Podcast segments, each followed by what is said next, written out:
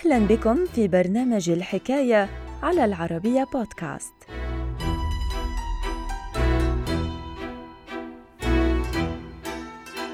أثناء الحرب العالمية الثانية أقدمت القوات السوفيتية على اغتصاب ما لا يقل عن مليوني امرأة ألمانية خلال فترة لم تتجاوز ثمانية أشهر. تفاصيل الحكاية في مقال للكاتب طه عبد الناصر رمضان بعنوان أكبر عملية اغتصاب جماعي عرفها التاريخ. الحكاية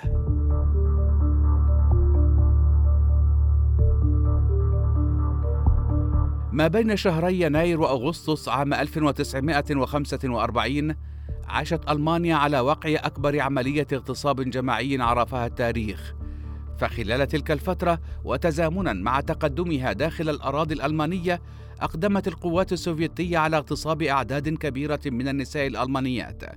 فضلا عن ذلك لم يتردد الجنود السوفيت لحظة واحدة في إعدام أي امرأة رفضت الرضوخ لمطالبهم. مطلع عام 1945 كانت النسبة الساحقة من الرجال الألمان مجندة في صفوف الجيش الألماني وتقاتل على مختلف الجبهات ولهذا السبب كانت المدن الألمانية شبه خالية من العنصر الذكوري. في الأثناء كان العنصر النسائي موجودا بكثرة داخل المدن الألمانية. وتزامنا مع حلول الجيش السوفيتي بالمنطقة كانت النساء الألمانيات فريسة سهلة للجنود السوفيت.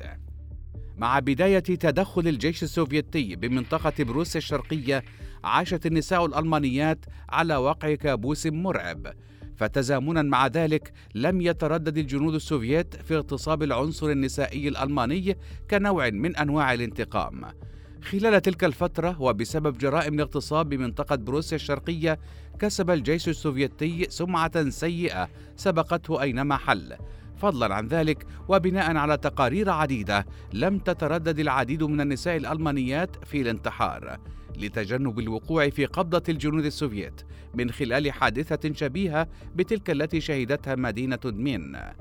ما بين يناير وأغسطس 1945 وعلى مدار ثمانية أشهر تعرضت ما لا يقل عن مليوني امرأة ألمانية للاغتصاب على يد الجنود السوفيت فضلا عن ذلك وعلى حسب شهادات عديدة تعرضت بعض النساء لعمليات اغتصاب متكررة بلغت أحيانا سبعين مرة ما بين منتصف أبريل وأواخر مايو 1945 شهدت العاصمة الألمانية برلين وحدها أكثر من مئة ألف عملية اغتصاب بناء على تقارير المستشفيات المحلية. فضلا عن ذلك كانت مناطق بروسيا الشرقية وموبرانيا وسيليزيا مسرحا لأكثر من مليون وأربعمائة ألف عملية اغتصاب. وحسب العديد من التقارير تعرضت ما لا يقل عن مليوني امرأة ألمانية للاغتصاب خلال فترة لم تتجاوز الثمانية أشهر.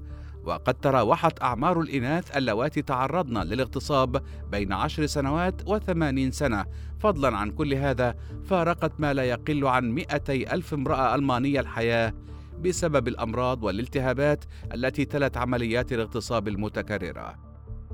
خلال الأشهر التي تلت نهاية الحرب العالمية الثانية على الساحة الأوروبية أجبرت نسبة كبيرة من النساء الألمانيات على التوجه نحو المستشفيات من أجل إجراء عمليات إجهاض. فضلا عن ذلك ووفق تقارير الأطباء كانت عمليات الإجهاض تجرى بشكل يومي ومتواصل في مختلف المستشفيات الألمانية.